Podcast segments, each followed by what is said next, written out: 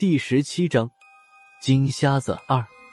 这时，郝正义终于注意到了今天的主角。他向我身边一直冒虚汗的胖子说道：“黄然兄，你还好吧？再忍耐一下，我们交割完就带你离开。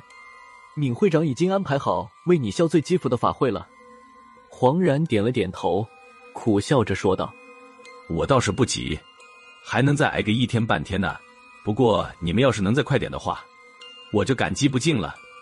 郝正义冲黄然笑了一下，随后扭脸对萧和尚说道：“萧顾问，没什么事的话，是不是让金不换先生和马先生开始清点？”萧和尚没有理他，回头看了看金不换，说道：“刚下飞机，你用不用倒倒时差？别明天交割物品的时候，你再点错个一样两样的。”孙胖子正喝着茶水，听到萧和尚的话，噗的一声将口中的茶水喷了出来，随后咯咯的乐起来。郝正义看着萧和尚，淡淡的一笑，没有说话。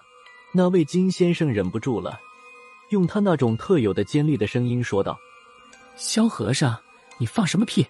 谁说有明天交割的？香港不是你们民调局的地盘，什么时候轮到你做主了？”金瞎子。你什么时候进的宗教委员会？我怎么不知道？萧和尚翻着白眼对金先生说道：“你一辈子不站不靠的，老了老了还学会站队了？我看你的眼睛是白瞎了，就算站个队也能站错。”听了萧和尚的话，我又打量了眼前这个金先生几眼，原来他就是之前萧和尚所说的金瞎子。虽然他戴着墨镜。但是从他的动作上完全看不出来，他的双眼已不能视物。我在欧阳偏左那里翻资料的时候，不止一次见到过他的名字。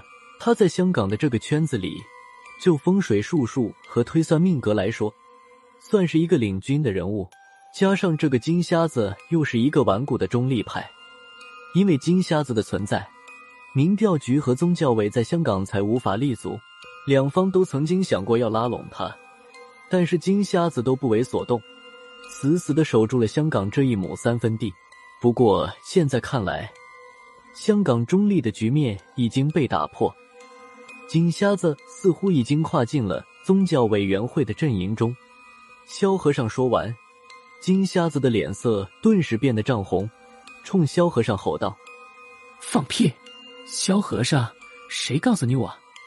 他的话还没有说完，突然被郝正义打断。金先生，少安无躁，站左站右是你的私事，别人凭什么干涉？是吧，萧顾问？萧和尚将头扭到一边，没打算搭理郝正义。不过这次郝正义说完，金瞎子的脸色却有些古怪，犹豫了一下，还是说道：“郝会长，罗斯门的遗骸交给我之后，你们宗教委的人再来香港，我一定会尽地主之谊。”好好款待的，他这话说的犹犹豫豫的，但是意思再明白不过。他金北海还是保持中立。金瞎子的话说完，郝正义的表情倒是没有什么变化，只是轻微的点了点头后就不再言语。倒是萧和尚看了他一眼，嘿嘿的笑了起来。他回头冲金不换说道：“小金，你和马老板开始交接吧，手脚麻利点，别的不着急。”先把罗四门的遗骸交割一下，别让人家等急了。说完，萧和尚又笑呵呵的对金瞎子说道：“北海，我记得你师傅是姓罗吧？对了，想起来了，是铁板神算罗连。这么论起来，罗四门就是你的师公了。不是我说你，请罗四门的遗骸干嘛不去找我？就是我一句话的事儿。”还用得着都这么大的一个圈子？被人利用拉拢是小，坏了咱们兄弟的情分就是大事了。金瞎子现在的表情有些尴尬，他不敢得罪郝正义，又不想被他当枪使。这时，郝正义身边的黑衣人将手中的两口皮箱交给了马啸林。马老板亲自提着皮箱，将金不换带到他的书房里，按着之前协议好的。他俩交割物品的时候，不许我们民调局和宗教委的人在现场。这时，客厅里的气氛有些冷场。我们两伙人都在等着交割结果的时候，萧和尚的目光转到了黑衣人的身上。刚才他的注意力一直都在金瞎子的身上，现在空闲下来，他在看着眼前这个黑衣人。萧和尚的眉头越看越紧。过了半晌，萧和尚突然对黑衣人说了一个字：“呀。”黑衣人就像没有听到一样，还是一动不动的站在郝正义的身边。萧和尚又看向郝正义。他终于注意到这位郝会长的存在了。以前在特别办怎么没发现你有拉壮丁的本事？